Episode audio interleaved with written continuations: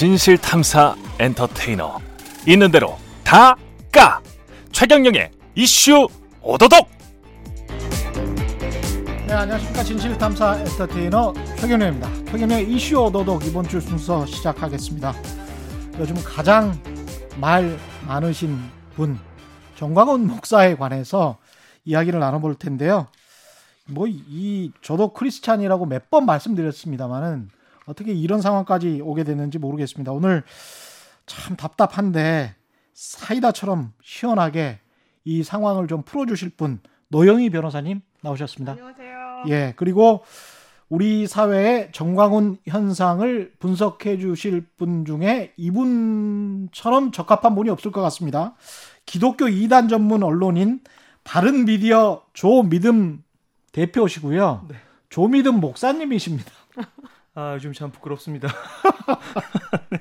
예, 목사님이어서 이게 또 목사님이 목사님을 비판하는 게 돼버렸습니다. 네. 근데 예. 저는 뭐 이따가도 말씀드리겠지만 전광훈 목사를 목사라고 표현하지 않고 예. 전광훈 씨라고 표현을 합니다. 전광훈 씨라고 네, 표현하시는군요. 네. 그래서 왜 그런지도 좀 따져봐야 될 것 같고. 예, 맞습니다. 그다음에 전광훈 목사의 위상이랄지 이런 것도 되게 궁금해요. 네, 그런 내용들. 한국 기독교계에서요. 네, 한번 좀 풀어가 보면 좋을 것 같습니다. 예. 네. 그리고 그분의 생각이 또 일반적인 생각이기도 아니죠. 궁금하고. 네. 아닌 게 확실합니까? 네, 그럼요. 그런 내용들을 네. 오늘 쭉 풀어갈 수 있을 것 같습니다. 네. 일단은 좀 보죠.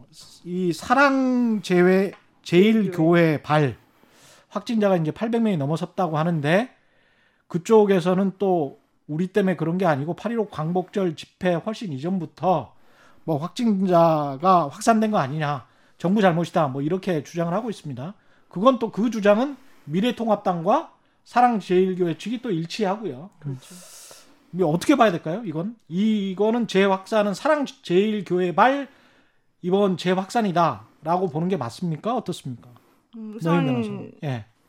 제 생각에는 당연히 그게 맞습니다. 왜냐하면 지금 이번에 사랑제일교회와 이 광복절 집회를 연결시키지 말아라라고 하는 그러니까 이 확산 관련해서 예. 그런 주장을 하는 분들은 코로나의 경우에는 잠복기가 최소 5일 이상 걸리기 때문에 그 광복절 집회 직후부터 현재까지 나와 있는 이런 것들은 이미 그 이전에 걸린 사람들에 대한 것이지 집회와는 무관하다 이렇게 좀 주장을 하는 거거든요. 예.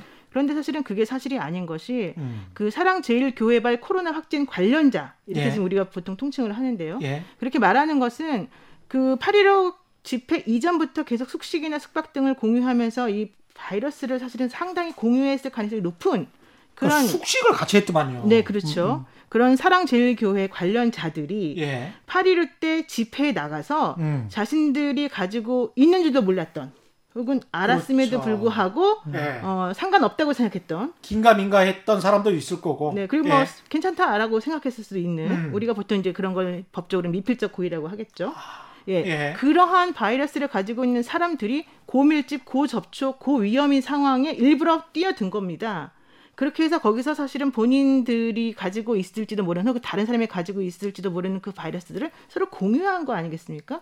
그렇게 되면은 현실적으로 예. 그 이전에부터 걸려 있었던 게 중요한 게 아니라 8.15 광복절을 계기로 해서 집회를 계기로 해서 재확산을 엄청나게 시켜버리면서 N차 감염을 유발시켰다는 그렇죠. 측면에서 예. 우리들이 이번 상황은 사랑제일교회발 코로나 확진 관련자라고 말하는 거거든요. 그래서 지금 정부에서도 실질적으로 코로나19 확산을 막기 위한 것이 목적이었기 때문에 예. 증상이 나타나기 전에 집회에 참가했거나 확진자와 접촉했을 가능성이 많은 사람들을 대상으로 해서 검사를 한 거고 예. 거기에서 뭐 확진 반응이 나온 사람들을 그런 관련자들, 관련 확진자들 이렇게 부르고 있는 겁니다. 그렇기 때문에 일각에서 주장하는 뭐 자기네들과 무관하다라고 하는 얘기는 예. 아닌 것 같습니다. 무관은 아닌 것 같고요. 상당히 기여를 한 거는 맞는 것 같은데 이분들 왜 이렇게 어떻게 보면 일반적으로 평범한 사람들이 보기에도 약간 좀 광적으로 보이는데 뭘 믿고 있는 겁니까? 이분들은 예수님을 믿고 있는 건 맞아요? 사실 뭐 이런 것들을 구분하기가 좀 쉽진 않겠지만 예. 전광훈 씨 추종자들은 저는 전광훈 씨를 믿고 따른다라고 진단하는 게 정확할 것 같고요. 그럼 그 사람들의 동력이 뭔가라고 살펴봤을 때 예. 전광훈 씨는 항상 애국이라고 주장하지만 우리가 애국이다. 동칭하는 뭐 극우라고 하죠. 예. 근데 우리가 정확하게 생각해야 될 게 이 사람들의 세계관과 신념인데 정부는 지금 주적이에요. 사실 제가 지금 이게 적입니까? 네, 그냥? 적이라고 얘기를 하는 거죠. 북한처럼 주적? 그렇죠. 왜냐하면 나라를 공산화시키려고 시도하는 대통령이라고 하니까 제가 이제 몇몇 방송에서 이 사태가 지금 신천지 때보다 더 심각하다라고 얘기를 하거든요. 왜냐하면 신천지 같은 경우는 보통 일반적으로 그 사람들은 주적을 보통 교회라고 얘기를 했어요. 근데 지금 전광훈 씨와 추종자들의 주적은 뭐냐면 나라하고 정부고 대통령이란 말입니다. 그러니까 전광훈 씨 추종자들이 왜 제대로 검사를 안 받아요? 이 사람들이 왜 병원에서 탈출을 해요? 이 사람들의 세계관 속에서는 정부에 협력을 하면 안 되는 사람들인 거죠. 그러네. 네. 예. 그러니까 정부의 협조를 기대하는 것은 정부에서 이 사람들의 협조를 기대하는 것은 굉장히 어렵겠다라는 생각 때문에 어쩌면 신천지 사태보다 굉장히 위험한 상황이다라고 저는 생각을 하고 있어요. 우리가 사상의 자유 뭐 이런 게 있기 때문에 뭐 그렇게 믿는 거를 어떻게 법적으로 강제할 수는 없죠. 어떻게 처벌할 수는 없는 거 아니에요. 네, 그렇죠. 예. 그런데 이게 남에게 코로나19를 감염시켜서 사회적으로 민폐를 끼치고 있는 게 그게 문제지 않습니까? 그런 부분들은 제재를 해야 되고 사실은 아까도 말씀하신 것처럼 그 사람들이 뭘 믿는지는 우리가 뭐 알 수도 없고 제재할 수도 없지만 그 신념 때문에 반사회적인 문제가 나타난다면 그건 당연히 법률로서 제재를 하는 게 헌법에서도 얘기하고 있는 거니까 당연한 거죠. 네. 근데 그 사람들은 또 이러면 이제 공산주의고 사회주의고 독재다 이렇게 주장을 하지 않습니까? 가짜 뉴스도 굉장히 많이 퍼뜨리고 그런 거는 처벌할 수 있는 거죠. 근데 이게 애매합니다. 애매합니까? 가짜 뉴스가 뭔지에 대한 정의부터 서로 다르고요. 그다음에 이제 본인들이 생각하는 사상이나 이런 것들을 강요할 수가 없기 때문에. 사실은 그분들이 독재를 경험을 제대로 안 했기 때문에 혹은 독재가 아닌 사회에 살기 때문에 그런 주장을 그렇게 편하게 자유롭게 하실 수 있는 게 아닌가 오히려 역설적으로 그렇게 생각을 하는데 중요한 거는 표현의 자유나 뭐 사상이나 의견 같은 것들을 본인이 가질 수 있는 자유는 무엇보다도 중요한 기본권이란 말이에요. 민주주의 사회에서.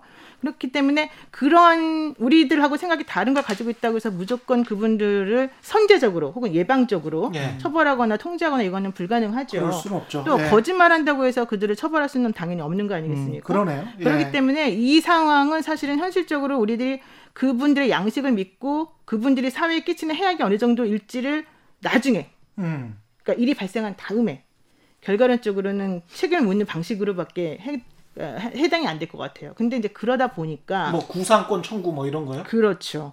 그러니까 만약에 그렇게 아까 말씀하신 것처럼 허위 사실을 유포한다라고 이제 얘기를 하셨지만은 실제 허위 사실이 아니라고 그들은 주장하잖아요. 그렇죠. 그럼 이게 허위 사실이라고 하는 거를 먼저 우리가 입증을 해서 그분들이 잘못했다는 거를 말하고 그것이 우리 사회에 어떤 해악을 끼쳤는지를 단계적으로 입증을 해야 되는 게 필요하지 않습니까? 그러니까 KBS나 MBC는 그 보도를 계속 하고 있는데 그럼에도 불구하고 그 안에서는 KBS나 MBC도 정권에 장악됐기 때문에 못 믿는다 뭐 이렇게 말을 하니까 KBS가 가짜뉴스 퍼뜨린다 이러잖아요. 뭐 어떻게 해야 되는 거지? 근데 이게 아까 전광훈 목사라고 안 하고 그 조미듬 목사께서는 전광훈 씨라고 부를 수밖에 없다라고 말씀하셨는데 연계가 되는 것 같은 게 2018년 12월에 전광훈 목사가 김무성 의원하고 이런 분들을 불렀어요. 하태경 의원도 불렀고 송영선 의원도 불러서 뭐 이렇게 토론회 비슷한 걸 하면서 본인이 한 말이 이런 말이 있습니다. 저는 이게 특이하다고 봤는데 본인 스스로를 어떻게 이야기를 하냐면 태극기 집회를 이끄는 저도 태극기 집회 지도자 중에 하나인데 서울역과 광화문의 태극기 골수분자들이 오늘날 이렇게 탄핵이 되고 본인들이 탄핵이 됐다고 생각을 하는 거예요. 박근혜 정부와 함께 좌파 정부로 넘어간 것은 김무성 당신이 박근혜를 탄핵했기 때문에 이런 일이 있다. 여기에 대해서 어떻게 생각하냐라고 하면서 김무성 의원한테 따지듯이 묻고 있는 거예요. 그러니까 본인을 정치적 지도자 중에 한 명으로 생각하는 것 같아요. 제가 이제 아까 전에 전광훈 씨와 목사를 구분해야 된다고 하는 이유는 1차적으로 이제 행정적인 이유 때문에 그런 건데요. 그렇군요. 왜냐하면 그 전광훈 씨는 자기가 소속된 교단이 있잖아요. 목회자는. 자기가 소속된 교단에서 면직당한 인물입니다.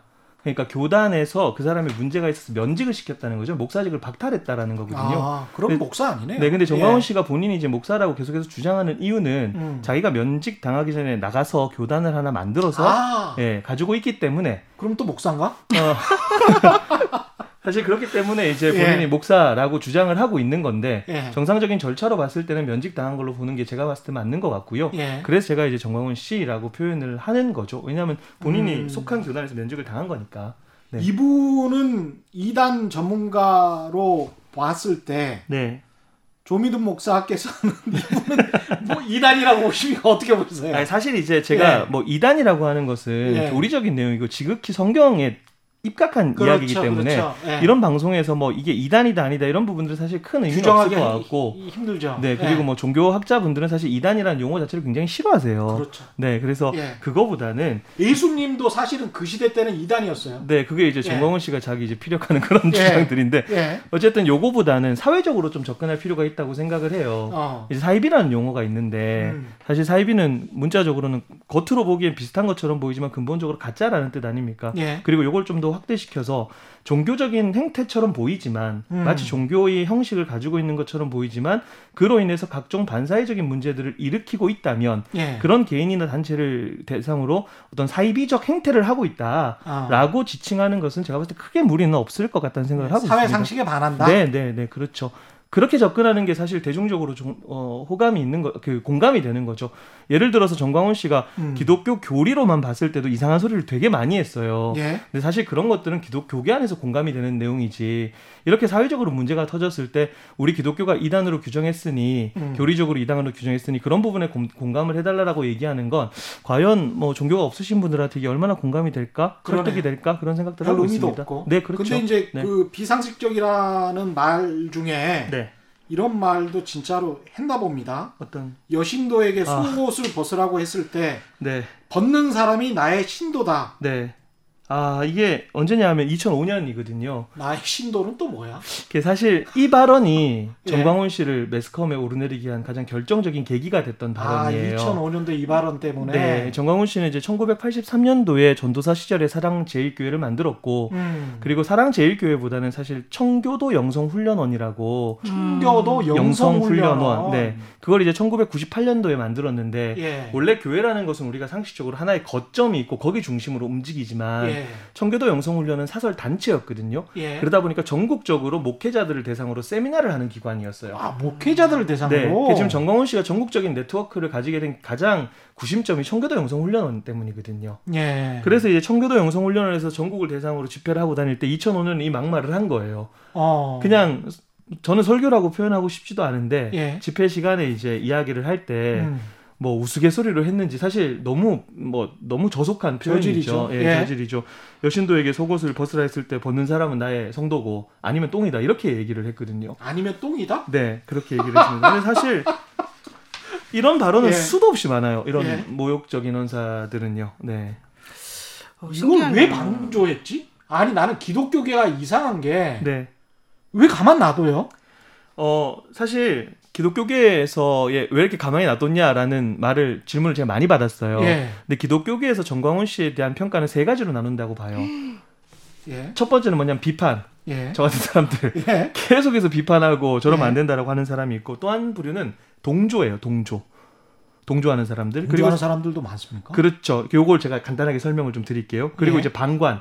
사실 방관도 동조다라고 얘기하시는 분들도 있겠지만 그 사람은 그래도 난 내 길 간다 전혀 이런 부분에 대해서 목소리를 내지 않고 이렇게 있는 사람들이 있는데 전광훈 씨는 오늘날 갑자기 툭 튀어나온 인물이 아닙니다. 네, 아까 말씀드린 대로 그 사랑제일교를 만들고 청교도 영성훈련원을 시작하게 되는데 문제는 뭐냐면 청교도 영성훈련원 이 사람이 집회를 할 때 우리나라 대형교회에서 이 사람이 집회할 수 있도록 많이 길을 열어줬어요. 그중에 제일 대표적인 사람이 금남교회 김홍도 목사입니다. 금남교회는 세계에서 제일 큰 감리교회거든요. 우리나라에 예. 있지만 거기서 세미나를 굉장히 많이 했어요. 그래서 1995년도 경일 거예요. 전광훈 씨가 하는 언론에서 인터뷰를 하면서 자기가 한번 집회할 때 목회자들이 한 2에서 3천 명이 참석을 한다. 목회자들이? 네, 그렇죠. 그리고 많을 때는 1만 명 가까이 참석한다라고 얘기를 했으니까 사실 제가 너무 슬픈 지점은 뭐냐면 저는 그때 거의 중학생, 초등학생쯤 됐겠죠. 예. 근데 제가 슬픈 지점이 전광훈 씨의 그런 저질적인 발언들을 들었던 사람들이 목회자들이었다는 사실이에요. 그게 슬픈 거죠. 이게 예. 이분이 원래는 안 그랬는데 최대한 이분을 결론에 드린다면 원래는 안 그랬는데 어떤 충격을 입고 뭐 2005년도에 이런 이야기를 했다면 언제부터 충격을 받으셨는지는 모르겠지만 전부터 예. 좀 그런 끼가 있었어요. 원래 정치 참여라고 표현하기도 좀 그렇지만은 예. 정당을 창당하는 건 2004년부터 했던 거고요. 2004년부터 5년마다 정당을 창당을 했거든요. 전광훈 씨가. 무슨 정당을 창당했어요? 총선 때마다 본인이 정당을 창당했는데 당을 많이 차렸죠. 네. 저도 이름을 다 기억을 할 수 없어서 적어왔어요. 예.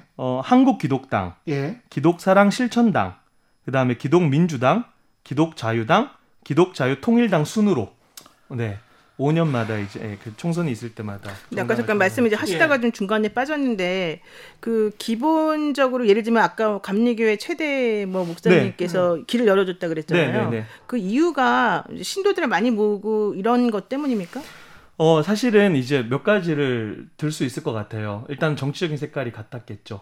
네, 김홍도 목사 같은 경우도 예. 설교를 들어보면 이게 설교인지 뭐 방공교육인지 모를 정도로 굉장히 극하게 많이 얘기를 하거든요. 예. 그런 부분들이 있고 동시에 그때 당시 같은 경우는 뭐 80년대 후반, 90년대 초반 그리고 90년대 후반까지 소위 말하는 부흥사라고 크리스찬이라고 하셨으니까 예, 잘 아시죠. 예. 부흥사가 한참 유행할 때가 있었어요.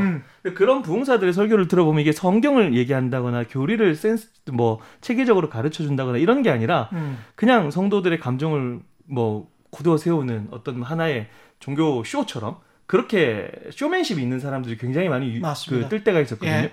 전광훈 이런 사람들은 거기에 굉장히 탁월한 지점을 가지고 있죠. 그러니까 설교를 한 40분을 한다면 네. 패턴이 있더라고요. 그렇죠. 곰곰이 보면 한 30분 정도는 세상을 지옥처럼 묘사를 해요. 그럼 나쁜 사람이 있어요. 그게 문재인이든 누구든 간에 나쁜 사람을 설정을 하고 근데 이게 정치적으로 이념적으로 좀 비슷하면 뭐 훨씬 더 동조하기가 쉽잖아요. 동조하기 쉬운 말, 대중이 현혹되기 쉬운 말을 한 30분 하고 네. 뒤에 그것과 비슷한 성경 구절을 10분 정도 말하고 설교가 끝나요. 그게 항상 비슷한 패턴이에요. 이분들의 제가 보니까 유튜브에서 보니까 그렇더라고. 그래서 이게 목사야 정치인이야 뭐 이런 생각을 많이 했거든요. 그럼, 설교 내용이 대부분 그래요. 그러면서 마지막에 헌금하라 그러고. 그렇죠. 희한해요. 근데 이게 미국 목사들이나 다른 나라의 목사들은 이런 식으로는 절대 설교를 안 하거든요. 정말 특이해요. 한국 교회들이. 독특하죠. 네. 근데 이게 저는 좀 의심하는 게 기독교에서 이런 분들이 주류가 됐거나 일반적이라면 그건 전광훈 목사 한 사람을 꼬리 자르게 해서는 안 되는 문제 아닙니까? 솔직히. 저는 그렇다고 생각합니다. 그래서 예. 제가 계속해서 얘기하는 게 동조와 방관이 키운 인물이 전광훈이라고 얘기를 하는 거고요. 예. 사실 우리나라 이거는 종교적인 용어라서 좀 죄송하긴 하지만 기복신앙이라 그러지 않습니까? 사실 한국 사회 자체가 굉장히 격변기 속에서 개신교가 한국으로 들어오게 되고 그 과정에 굉장히 폭발적인 성장을 하게 되거든요. 예. 근데 그 폭발적인 성장 이면에는 소위 말하는 예수 믿고 잘 된다라고 하는 싸구려식의 어떤 그런 이야기들을 많이 했기 때문에 거기 네. 중심에 이제 사실 순복음 조용기 목사가 있었던 것이고 그런 역기능들이 지금 다 나타나는 것이 아닌가라는 생각들을 하고 있습니다.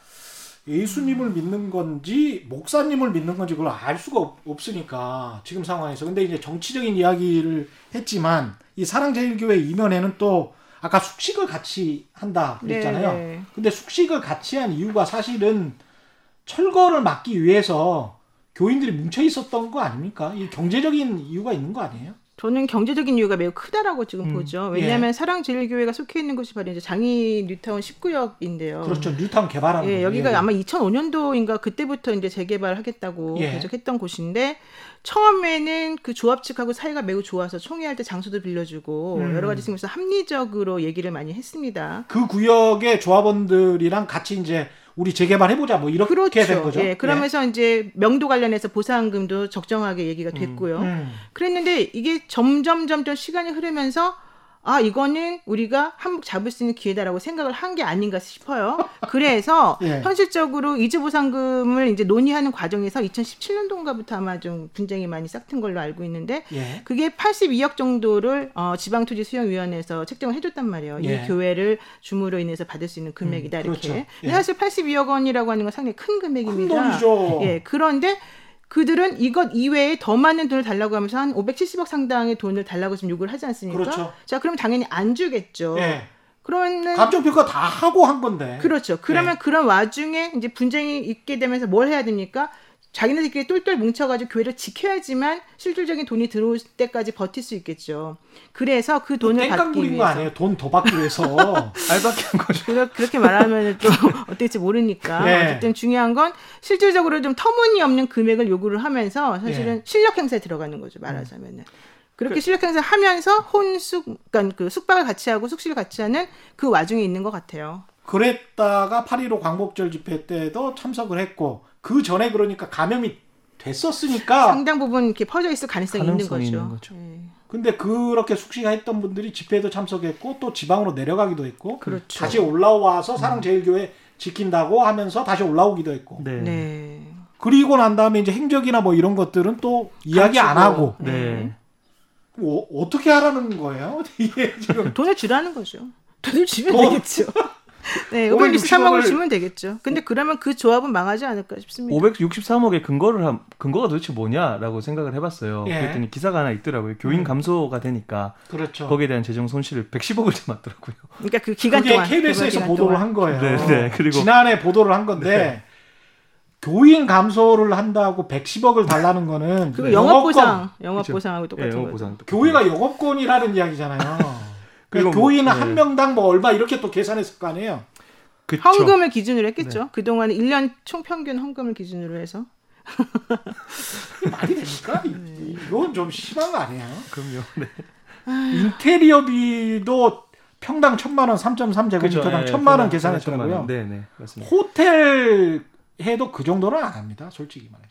근데 요즘은 교회들이 다 이렇게 크고 화려하게 짓기 때문에 뭐 평당 1,000만 원 정도가 아주 이상하다 이렇게 또 보지는 않나 봐요. 그쪽에서는. 아니 예수님이 교회를 화려하고 크게 지으라고 말씀하신 것도 아니잖아요. 그럼요. 제가 성경을 읽었는데 그렇게 그런 말 없거든요. 그러니까 예? 지금 제일 문제가 되는 게 뭐냐면 너무 빚을 많이 져서 교회들이 부도가 나는 데도 그렇죠. 굉장히 많거든요. 그렇죠. 사실 그렇죠. 네네. 또 그래서 지금은 소위 말하는 이제 어른 세대들하고 저희 세대들하고 좀 많이 이렇게 갈려 있는 그런 느낌인 것 같아요. 최근에는 이게 부동산 가지고 장사하는 거 아니에요. 좀 심하게 이야기하자면 원래 조합에서 이렇게 재개발 사업 같은 거 하게 되면 예. 좀 그런 생각들을 많이 가지고 계시죠. 그래서 교회들 같은 경우에 특히 이제 그 동네에 사시는 조합원들이 보통 그 교회 또 신도인 경우가 많기 때문에 예. 그분들의 또 입김이 사실은 셀 수밖에 없거든요. 그렇겠다. 예, 그러다 보니까 항상 이런 문제가 발생을 하고요. 예. 근데 뭐 항상이라고 하는 거는 좀 심하지만 많이 발생을 하고 예. 대부분의 경우는 또 교회는 좀 선을 위한 하느님을 위한 성전이라고 생각하기 때문에 그분들이 개인적 이익을 취한다고 보지 않는 경향이 좀 있어요. 그러다 보니까 그분들이 요구하는 대로 조금 들어주는 그런 식으로 많이들 가죠. 왜냐하면 집단적으로 행동하면 힘들어지니까. 이게 전광훈 목사가 개인적으로 뭐 이렇게 착복했다 뭐 이런 이야기는 전혀 할 수 없는 거죠. 아직까지 돈을 안 받았으니까. 그렇죠. 돈을 받지는 않았으니까. 네. 근데 교회는 총유이기 때문에 교회 예. 제사니까 누구 일 개인에게 소속된 게 아니라 전체 신도들에게 다 n분의 1씩 나뉘어져 있는 재산이라고 보기 때문에 현실적으로 전광훈 목사 스스로 이걸 다 가지고 뭐 좌지우지하면 안 되는 거죠. 원칙적으로. 그렇죠. 그럴 수도 없고. 사실상 근데 조금 이제 염려가 되는 지점이 변호사님 말씀하셨던 부분하고 이제 전광훈 씨의 행동을 봤을 때 예. 이제 전광훈 씨 같은 경우는 자기가 그렇게 얘기해요. 우리 교회 성도들은 자기가 헌금 어디 쓰는지 아무도 관여하지 않는다. 굉장히 비상식적인 행태인 거죠. 사실 일반적인 교회 같은 경우는 말도 안 됩니다. 네, 뭐 예. 재정 보고가 다 되고 예. 제가 아는 어떤 교회는 영수증 처리 막 바인더로 다 만들어서 요즘에 철저하게 하거든요. 제가 다니는 교회도 분기마다 한 번씩 재무 보고를 해요. 네, 그럼요. 말도 안 되는 이야기죠, 네. 이거는. 예. 네, 정광훈 씨가 자기가 스스로 막 헌금을 마음대로 쓸 수 있다라고 막 자신감 있게 얘기하는 건 참 안타까운 현실입니다. 네. 아니 근데 이렇게 큰 교회 목사들 그 사랑제일교회 그 정도 사이즈는 안 되지만 그 과거에 굉장히 컸던 교회들 지금도 그 큰 교회들입니다만은 퇴직금을 뭐 100억 받았다 최소 수십억 받았다 뭐 이런 네. 뭐 교회 측에서 인정한 액수가 수십억이니까 네네 그 다음에 뭐 월급이 수억 원 그런 목사분들 많으시잖아요. 많죠. 게다가 이제 뭐 사저 관저 비슷하게 사택이라고 보통 표현하죠. 사택이라는 네. 거를 수십억짜리를 연희동에다가 네. 이렇게 제공을 하고 네. 거기와 관련된 어떤 아무런 세금 그건 사실상 증여를 하는 건데 그렇죠. 세금도 전혀 내질 않더라고요. 안 내죠. 제가 한번 조용기 목사를 취재한 적이 있어서 순복음교회에서 사실상 제공을 한 거예요. 전두환 전 대통령 바로 옆이에요. 그 사저가. 네. 사저. 그래서 한 60억원짜리를 네. 유명 탤런트한테 사가지고 또 멋지게 바꿨어요. 바꾼 다음에 지금은 뭐 훨씬 높게 가겠죠. 거기서 그냥 왔다 갔다 하시는데 네. 그것도 모두 이제 교회가 제공을 한단 말이죠. 근데 그거는 사실은 그 교회 신도들이 아 이분이 이런 식으로 우리 교회가 부흥하는데 기여를 했다라고 생각해서 주는 돈이기 때문에 예. 외부에서 터치하는 게 좀 힘들더라고요. 그리고 사회적으로 과하고 또 세금이라는 측면에서도 이제까지 종교 과세를 안 했거든요. 네. 그다음에 종교 단체에 대해서는 지금 현행법으로도 과세를 못하게 돼 있잖아요. 네, 지난번에 뭐 한번 법안을 발의해서 예. 과세를 하기로 했는데 그게 또 좀 무산이 되기도 했었고요. 근데 또 천주교 쪽에서는 우리는 세금 내겠다 이런 얘기를 또 하기도 했기 때문에 조금 마인드가 다른 게 아닌가 생각이 듭니다. 그럼 그 많은 돈을 보상금을 받고 그래서 교회라는 그 건물에다가만 들어가는 건지 그게 어떻게 나뉘어지는 건지 되게 위험하게 진행하시네요. 왜 그러세요? 아니 그거 저희 되게 뭐, 곤란해요. 궁금하잖아요. 그것도 예? 되게 뭐 알 수가 없죠. 뭐 어떻게 쓰는지 그거는 사실 어떻게 쓰는지 대강 압니다. 근데 그걸 예. 지금 우리가 여기서 말하기 네, 말하기가 힘들겠습니까? 네, 네. 그렇죠. 예. 그게 아, 전 그런 것들이 좀 이상한 것 같아요. 근데 사실은 이제 예. 그렇게 큰 교회는 또 그렇게 부작용이 있지만 개척교회 같은 곳들은 또 상당히 운영하기도 힘들다. 그렇죠. 그리고 그렇죠. 좋은 일을 하기 위해서 다른 사람들에게 뭔가 좀 자원을 베풀고 이렇게 하려는 교회 목사님들 계시거든요. 예. 목사님 사모님들도 맨날 봉사하시고 예. 저는 종교가 기독교가 아닙니다. 그렇지만 예. 어쨌든 그런 분들은 또 현실적으로 보면은 우리가 지금 얘기하는 것하고는 완전히 동떨어져 있기 때문에 많이 힘들다고 하시더라고요. 그분들이 또 50%예요. 전체 교회에. 아, 네. 그러니까 빈익빈 부익부가 심하네요. 50% 이상이죠. 예, 네, 그렇죠. 한국교회의 개척교회 수준이 50% 이상이죠. 네, 그리고 문 닫는 교회들도 너무 많고요. 예. 네, 네.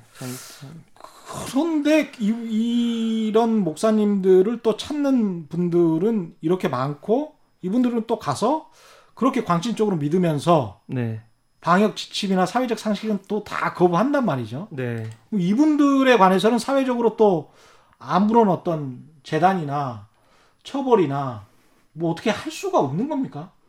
아니 이렇게 감염병 예방법에 있는 그런 지침을 어기거나 그런 법규를 어기면 당연히 그에 상응하는 처벌을 하죠. 네. 그런데 문제는 그게 너무 약하다는 데 있는 겁니다. 현실적으로. 이번에 예. 그 교회에서 예배를 같이 모여서 하지 말아라라고 했더니 일부 교회에서는 오히려 반박문을 내면서 네. 온라인으로 예배할 수 없는 시스템, 그러니까 온라인으로 예배할 수 있는 시스템이 없는 그런 교회들에 대해서까지 강요를 한다 그러면서 우리는 그냥 300만 원 내고 말겠다 이런 얘기를 했단 말이죠. 그건 또 어쩔 수 없네요. 그렇게 해버리면. 뭐가 어쩔 수가 없어요. 그러면 안 되죠. 아니 그러세요 진짜. 아니 정부에서는 또 어쩔 수 없는 거 아니에요. 아니 과태료 내겠다라고 하면. 어떻게 할 거야? 아, 되겠다 하면. 과태료 내겠다고 하면 네. 사실은 어떻게 해야 됩니까? 교회 하나에다가 300만 원 내야 됩니까? 신도들 숫자 곱하기 300을 해야 됩니까? 아 그렇게 계산을 할 수도 있습니까? 잘 모르겠습니다. 근데 어쨌든 중요한 건 그런 예. 식의 입장문을 발표하시면서 그 본인의 신도들을 조금 더 이렇게 본인들 주장과 맞게끔 행동하도록 만드는 그런 시스템 문제다라고 보이고요. 그래서 저는 사실은 이 법이 좀 많이 고쳐져야 된다라고 생각합니다. 그리고 예배를 못 아니 근데 미국 같은 경우도 그런 일이 지금 종종 있습니다. 네. 발생하고 있잖아요. 네, 네. 근데 거기에서는 어떻습니까? 어떻게 합니까? 다른 나라들은 혹시? 영국 같은 경우는 이제 방역 활동에 불응하면 체포가 가능하다라고. 그러더라고요. 우리도 체포 가능해요. 네, 네. 현행범 체포 원래 네, 가능하겠죠. 그리고... 근데 안 해서 그랬죠. 네. 근데 안 해서 그렇죠. 종교인을 탄압한다고 그러잖아요. 당장. 내가 종교적인 목적을 가지고서 내가 네. 앉아서 기도를 하겠다는데 왜 나를 탄압하냐. 그러면은 그 신도들인 경찰들이 어떻게 하겠습니까? 아, 네 하십시오. 이렇게 할 수밖에 없는 거 아니겠습니까? 그러니까 현실적으로 이것이 A냐 B냐라고 딱 떨어지는 그런 부분이 아니라는 게 첫 번째 문제인 것이고 또 네. 하나는 이런 종교적인 행사 이런 것들에 대해서 너무 좀 관대하다라는 게 좀 문제인 것 같아요. 근데 종교의 자유가 네. 뭐 내가 이 종교를 믿거나 다른 종교를 믿는다고 해서 그걸 탄압하지 말라는 거지. 그 우리가 이렇게 모여야 되기 때문에 이거를 모이면 무조건 이렇게 사회적으로 문제가 되는 상황에서 그거는 좀 금지했으면 좋겠다. 좀 안 했으면, 당무가 안 했으면 좋겠다. 이거는, 이게 종교 탄압이 되는 건가요? 당연히 우리 같은 사람들이 생각하기에는 안 되겠죠.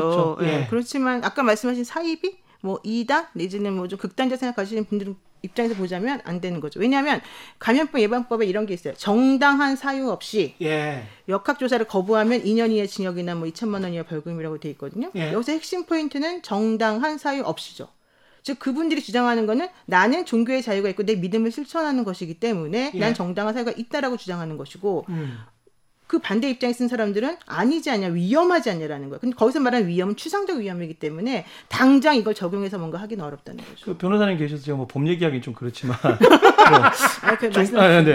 종교의 자유가 있다고 하지만 저 헌법 37조 2항에 보니까 국민의 모든 자유와 권리는 국가 안전 보장, 질서 유지 또는 공공 복리를 위해서 필요한 경우에 한해서 법률로서 제한할 수 있다라고 규정을 하고 있고 제가 이거를 종교 탄압이라고 얘기하시는 분들한테 이 얘기를 꼭 들려드리고 싶었어요. 교회를 안 다니시는 분도 루터 다 아시잖아요.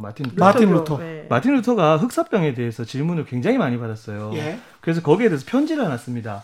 뭐라고 썼냐면 치명적인 전염병으로부터 도피해야 되는가라는 게 편지의 제목이었어요. 도피를 안 해야 된다는 거예요? 아니, 그러니까 도피를 해야 되는가라는 게 제목이었고 그 내용에서 뭐라고 얘기했냐면 사람과 장소를 피해라. 그리고 나의 무지와 태만으로 이웃이 죽임을 당하게 해서는 안 된다 라고 썼어요. 저는 이게 개신교 신앙이라고 봅니다. 네. 아니 최근에 8월 22일인가 교황께서 트위터를 했는데 그 내용에 야 종교를 이용해서 광신적인 믿음을 갖게 하고 그걸 가지고 예수님 팔아먹는 것 같은 그런 행위는 하지 말아라. 예수님은 당신들을 필요로 하지는 않는다. 이런 트윗을 하셨더라고요. 근데 우리나라만 그런 게 아닌가 봐요. 그러겠죠. 충분히 그럴 수 있죠. 다른 나라에서도. 예. 뭐 미국 같은 경우에도 한 초대형 교회, 사실 한국에서 굉장히 잘 알려져 있는 유명한 목사님이시거든요. 예. 그분도 지금 이제 그 우리나라에서 좀 종교 탄압을 얘기하시는 분들하고 유사한 논지로 지금 주장을 하고 계시고 사실 이런 것들은 오늘날 문제만이 아니라 예전에도 이런 문제가 굉장히 많았어요. 그러니까 이제 루터도 이런 편지를 썼고 그 이후에도 이제 청교도 목회자 중에 리차드 백스터라고 하시는 분이 계신데 그분도 이제 이렇게 국가적인 어떤 어려움이 있을 때는 예배를 좀 주일날 예배를 못하게 한다면 금하는 것이 맞다라고까지 얘기를 했어요. 아주 구체적으로 이야기를 했네요. 그러니까 그런 식으로 계속해서 뭐 흑사병도 있었고 스페인 독감도 있었고 예전에 그런 것들이 많았을 때마다 교회라는 곳은 이런 문제에 직면을 했던 거죠. 그때마다 리더들은 이런 목소리를 냈는데 왜 지금 한국교회 소위 리더를 자처하는 사람들이 그렇게 하는지는 참 이해가 어렵습니다. 근데 비율로 따지면 비대면 예배를 실천적으로 하는 교회들 압도적으로 많죠. 네. 그렇죠. 아주 일부를 지금 우리가 이야기를 하는 거죠. 그렇죠. 아주 일부. 전광훈 목사 같은 분이 아주 일부인 거죠. 일부이고 다만 이제 안타까운 것은 이제 소위 말하는 교계에서 입김이 있고. 이제 대형 교회 위주의 분들이 이제 좀 반하는 것들을 하다 보니까 마치 이게 이제 기독교계 전체의 모습이냐 비춰지는 것들이 좀 안타까운 거죠. 근데 제가 그 옛날에 취재를 했을 때 그 이야기도 들었는데 개척교회가 그렇게 50% 정도를 차지하다 보니까 이분들이 생계가 어렵잖아요. 그렇죠. 신도가 뭐 10명, 20명도 안 돼요. 그러면 뭐 헌금 내봐야 그것도 대학생들 많아요. 그런 개척교회는 가난한 사람들이 많고 그래서. 정말 생계가 뭐 40 넘으신 분들이 50만 원 뭐 받고 이런 상황이에요. 그러니까 대형 교회에서 좀 보조를 해주는가 봐요. 그런 경우들이 있습니다. 후원해주는 거죠. 그렇죠. 네. 그래서 개척교회의 다수의 목사들이 목소리를 제대로 못 낸다.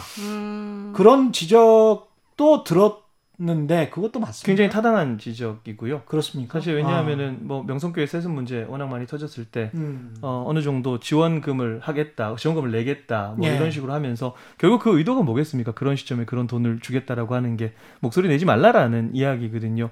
그리고 개척교회들이 일반적으로 후원을 좀 많이 받아요. 못 받으시는 분들도 계신데 왜냐하면 이제 본인이 이제 부교육자로 사역하다 나와서 개척을 했으면 그 본인이 이제 사역하던 교회에서 이제 후원금을 주시기도 하시겠죠. 그렇죠. 네, 그렇게 하고 이번에도 사실 월세 내기 힘든 교회들이 많아서 그렇겠습니다. 대형 교회들이 막 수십억씩 이렇게 월세 대납해 주신 분들도 계시거든요. 근데 그러다 보면 아무래도 물질적인 지원을 받아버리면 나중에 문제가 있을 때 사람이라는 게 말을 못 말을 되네. 하기가 조금 그러니까 그런 의도로 무조건 지원한다는 뜻은 아니고 그렇죠. 예, 그러다가 나중에 어떤 문제가 생겼을 때는 목소리를 내는 게 쉽지는 않은. 그래서 아까 그 방관이라고 네. 세 번째 방관이라고 네네. 말씀하신 게 그 부분이군요. 그런 부분들도 있고 그리고 괜히 뭐 가만히 있으면 반이라도 간다는 얘기를 하잖아요. 괜히 이런 부분에서 내 입장을 피력했다가 혹시나 이제 조금 욕을 먹을 수도 있고 비판을 받을 수도 있으니 그러니까 나는 네. 그냥 내 신앙만 지키면 되는 네, 거니까 굳이 남한테 싫은 소리 할 필요는 없을 것 같다. 네, 네. 그래서 기독교계에서 목소리가 생각보다 크게 나오지 않는 거군요. 모르신다 그거는 그렇게 확정적으로 물어보시면 안 됩니다. 요즘 불안하실 것 같아요, 우리 목사님도. 그 최근에 외신에서 BBC에서 신천지보다 네. 지금 상황이 훨씬 더 어려울 것 같다. 네. 지금 노영희 변호사님 말씀하신 것처럼 종교 자유라는 측면이 있어서 신천지는 또 따랐단 말이에요. 그렇죠. 그래서 그 공권력과 종교, 이 공권력이라고 해야 될까요? 그러니까 정부의 상식적인 지침과 네. 그 거기에 아유 반대해서 나 우리는 그건 절대 안 할 거야라고 하면서 그냥 숨어버리는 그러면서 본인들이 주장하는 거는 이제 종교의 자유를 지키는 사람들과 뭐 어떻게 해야 돼요? 근데 저는 좀 이상한데요. 예. 이게 특히 이제 개신교 쪽에서 이런 식의 그런 종교 탄압이라고 하는 얘기가 계속 나오는 이유가 도대체 뭡니까? 그게 어떻게 보면 오늘의 주제일 수도 있는데 그렇죠. 예. 보수 또는 극우 세력과 네. 연계되어 있는 거 아니에요? 정부가 하는 모든 게 마음에 안 드는 거예요. 제가 아까 적이라고 표현한 게 어떤 분들은 그냥 웃어 넘기시지만 저는 사실 신천지 사태보다 이게 심각하다고 얘기하는 이유가 뭐냐면 네. 우리가 세계관이라는 게 되게 중요하잖아요. 신념이라는 게. 예. 옴 진리교 신도들이 가스 테러를 일으킨 이유는 딱 하나거든요. 옴 진리교 교주 아사라 쇼코가 계속해서 일본을 전복시켜야 된다고 얘기했던 그 한 지점이거든요. 네. 그러니까 지금 계속해서 뭐 전광훈 씨 같은 경우는 이제 문 대통령 향해서 뭐 여러 가지 욕들도 하고 예. 그리고 하야해야 된다, 무너져야 된다 그러고 뭐 심지어 뭐 극단적인 선택하지 마라 뭐 이런 얘기까지 막말들을 쏟아냈거든요. 그러니까 이 지금 전광훈 씨의 추종자들에게는 이 정부는 완전히 주적이에요. 주적, 적군입니다. 적군. 그러니까 이 세계관 자체가 협력을 할 수 없는 상황이 되는 거죠. 다른 종교는 그러지 않아요? 이 종교만 그래요? 이 사람들이 제일 심하죠. 뭐 불교에서나 아니면은 근데 뭐... 태극기 집회에 네네. 기독교 관련된 신자분들이 네.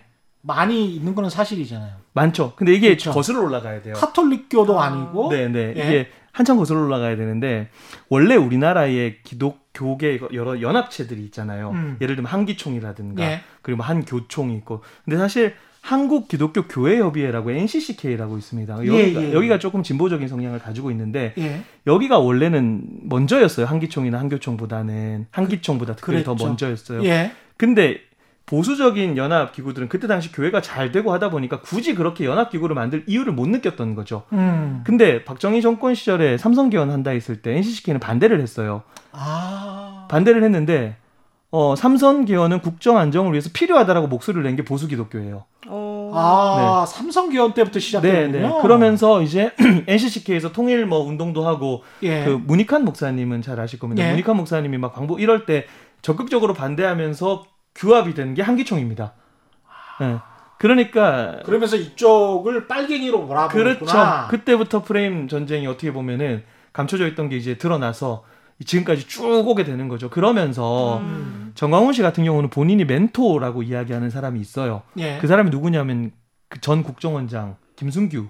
그분이 장로죠. 그렇죠. 본인이 멘토라고 얘기를 해요. 그리고 같은 일들을 굉장히 많이 했습니다. 김승규 국정원장이 이명박 때였나요? 법무부 장관도 하고 국정원장도 했거든요. 그래? 네. 네. 그래서 거기가 자기의 멘토라 그러고 본인이 실질적으로 그 명예훼손 사건인가 아마 있었을 텐데 그때 네. 법률 대리인도 했었고요. 네. 그래서 그런 어떤 유착 관계는 과거부터 거슬러 올라가서 계속해서 정치색이 같이 되어온 과정이었거든요. 이미 전광훈 씨 같은 경우는 김대중 대통령이 이제 집권하고 있을 때도 예? 그 대통령을 향해서 이놈 저놈 했던 사람이에요. 네, 그러니까 오래된 이야기입니다. 네. 네, 김대중 전 대통령도 빨갱이라고 생각했던 그렇죠. 네, 그렇죠. 공산주의자. 네, 네, 네. 지금 그렇죠. 문재인 대통령에게도 공산주의자라고 그렇죠. 하는 거죠. 똑같은 개념으로 가지고 있는 거죠. 근데 자세히 생각해 보면 사실 이명박 박근혜 정권 때는 굳이 이렇게 목소리를 낼 이유가 없어요. 그렇죠. 그렇죠. 그러니까 같은 생각이니까. 네, 그러니까 잠잠했던 건데 이게 이제 뭐 박근혜 대통령 탄핵 이후에 이제 계속해서 급변하게 돌아가다 보니까 예. 아마 이렇게 좀 나오게 된 게 아닌가 생각이 근데 만약에 들어요. 예를 들어서 아까 종교적 신념이기 때문에 존중해야 된다라고 한다면 종교적 신념이야? 정치적 신념이야? 정치적 저는 이렇게 표현해요. 이제 질문을 좀 끝내겠습니다. 네. 네. 그러면은 예를 들면 박근혜 대통령 시절에 이런 식의 팬데믹 현상이 벌어지고 코로나가 만연했다. 메르스 있었었잖아요. 그러니까 그때 네. 예를 들면은 이런 식으로 이제 그때보다 훨씬 심하니까 지금이 그 대면하지 마시고 자제해달라라고 하는 요청을 정부에서 했을 때 네. 그럼 전광훈 목사 같은 경우에는 안 됩니다. 이러면서 또 밖에 나가서 이렇게 잘 따랐겠습니까? 네. 결과론적 이야기지만 저는 지금처럼 이렇게 하진 않았어요. 잘 따랐겠네. 네. 그러니까는 똑같은 행동이라 예. 하더라도 어느 정권에서 누가 말하냐에 따라서 지금 다르게 중요하죠. 지금 욕한다는 거잖아요. 네. 이게 매우 문제인 것 같은데 네. 그것들을 진정으로 믿는 분들은 아무 그러네요. 비판하지 않나요? 뭘 설득할 수가 없네. 그러면 이건 종교의 영역이 아니고, 그러니까 정치적 신념이 종교화가 된 거죠. 이게 제일 무서운 지점이거든요. 본인의 정치적 신념이 종교화가 돼버린 거죠. 그러니까 그 건강한 종교가 아닌 거고 동시에 상황이 어때도 해석을 달리 해버리면 예. 똑같은 상황이라도 해석을 다르게 하잖아요, 우리가. 그렇죠. 그러니까 박근혜 정부 때 만약에 이런 일이 터졌다면 지금처럼 이렇게 격렬하게 하지는 않았을 것이다. 저는 그렇게 생각을 해요. 그 정화 목사가 한 이야기 중에 박근혜와 문재인이 바톤 터치를 해서 박근혜는 나오고 문재인은 들어가야 된다 뭐 이런 이야기도 했더라고요. 보니까 워낙 많은 말씀하셔가지고 예, 박근혜 그러니까 석방을 주장을 하고 문재인 구속을 주장을 하는 거잖아요. 그렇죠. 예. 뭐 그런 막말들은 너무 많아가지고 일일이 나열하기가 거의 불가능합니다. 문재인은 왜 구속해야 되는 거죠? 이분들 논리에는? 나라를 공산화시키는 주범인 거죠. 나라를 공산화시켰다. 예, 김정은한테 통째로 바치는 주범이다. 김정은에게 나라를 바치는 주범이다. 예. 증거는 뭡니까? 이분들이 근거가 없죠. 그러니까 저는 이거를 예. 뭐 좀 포괄적으로 표현하면 망상도 중독이 돼요. 제가 중독 공부를 좀 해보니까 망상도 중독이 되는데 망상 중독의 유형이 많습니다. 그 중에 하나가 피해형이거든요.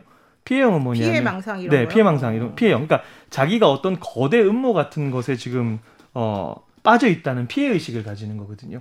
그러니까 이게 사실 중독도 경증이 있고 중증이 있거든요. 이것처럼 어느 순간 계속해서 이게 전광훈 씨의 이런 발언들이 이런 것이 단시간 뭐 1년, 2년 내에 있었던 것이 아니라 지금 청교도 영성훈련원 시작부터 거의 20년이거든요.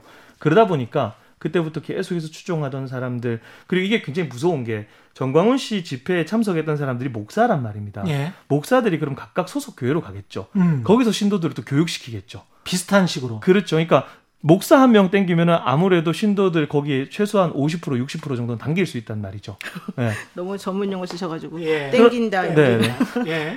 하여튼 그러다 보니까 비즈니스적 아니에요? 네. 목사님 이건 너무 비즈니스적이야. 네.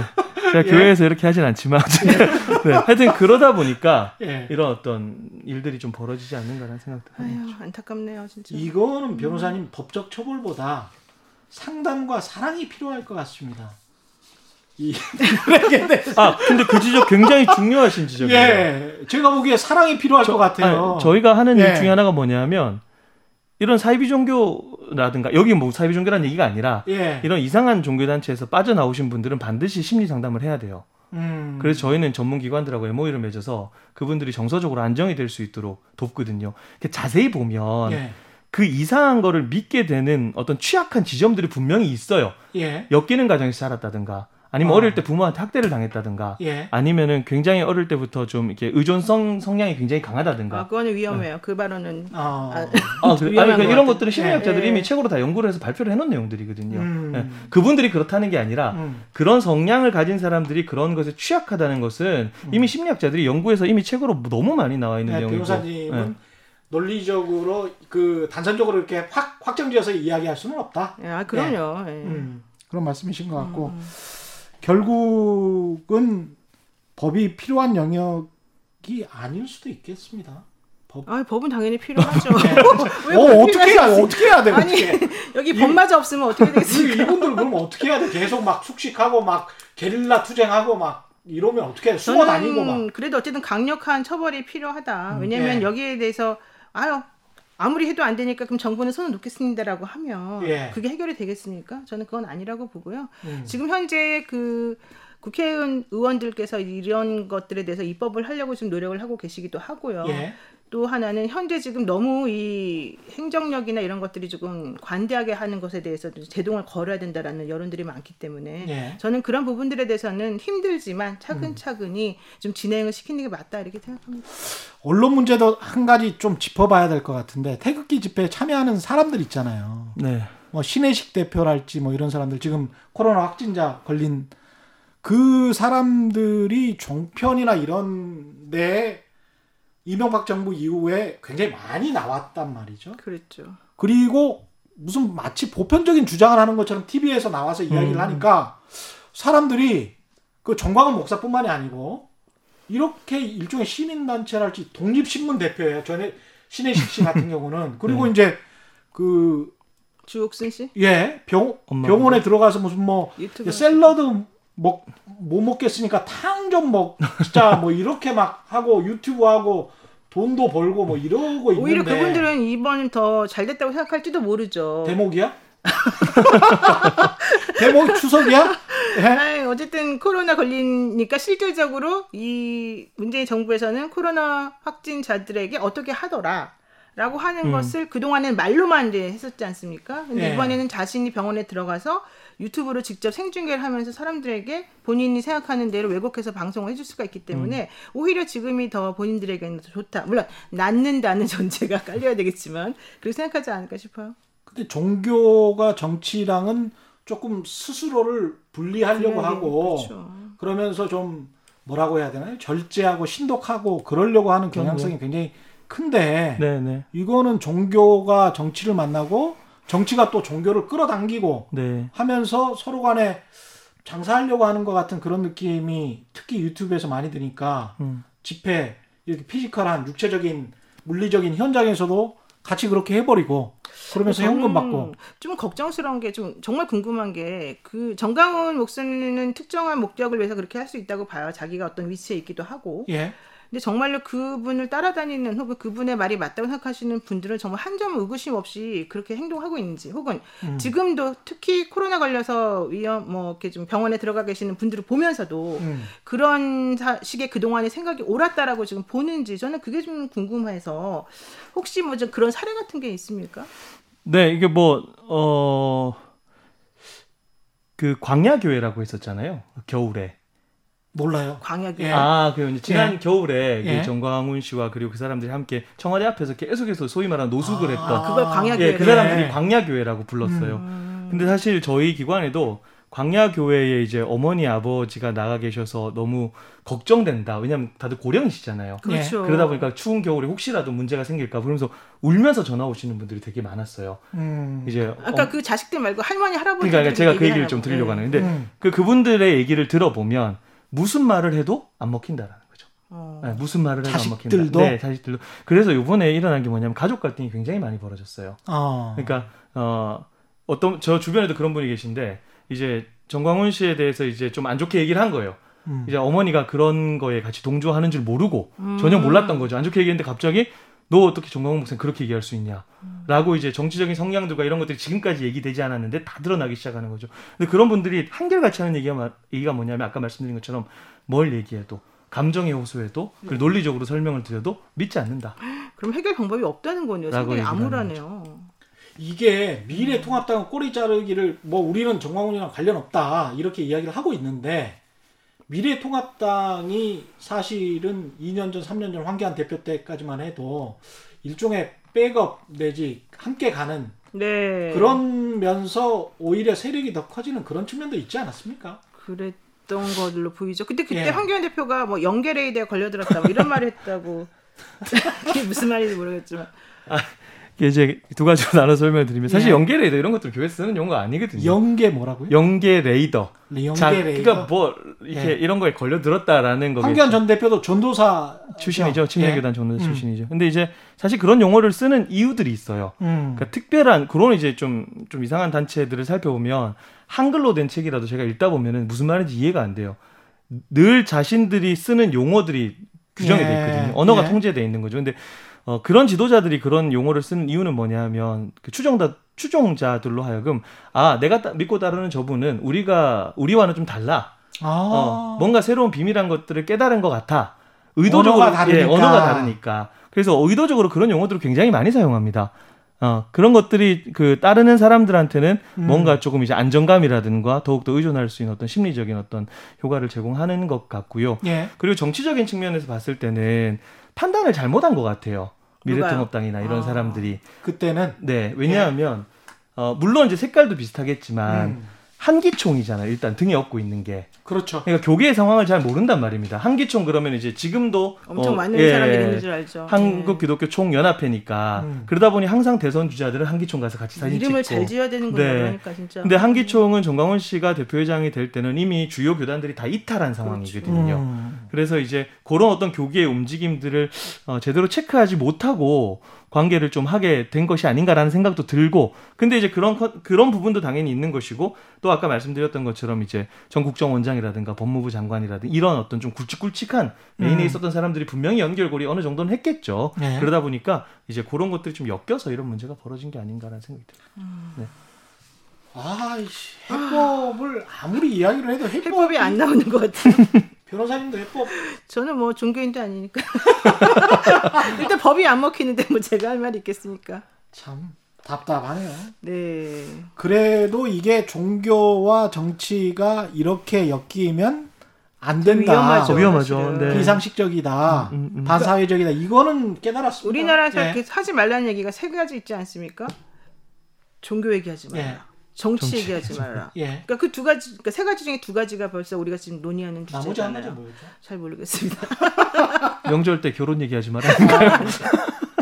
조국사님은 결혼? 예, 전 자녀들이 있습니다. 예. 초등학생들이 있습니다. 나중에 또 이런 일이 발생하면 안 되겠지만, 그럼요. 예, 발생하면 조국사님 또 한번 제가 나온다는 건 되게 안 좋은 상황일 때. 네. 오늘 감사합니다. 노영희 변호사님 그리고 조미듬 대표와 함께했습니다. 고맙습니다. 감사합니다. 예. 최경영의 이슈와 도덕 여기서 끝마쳐야 되겠고요. 단단한 껍질에 쌓여있는 궁금한 이슈를 들고 다음 시간에 다시 돌아오겠습니다. 고맙습니다.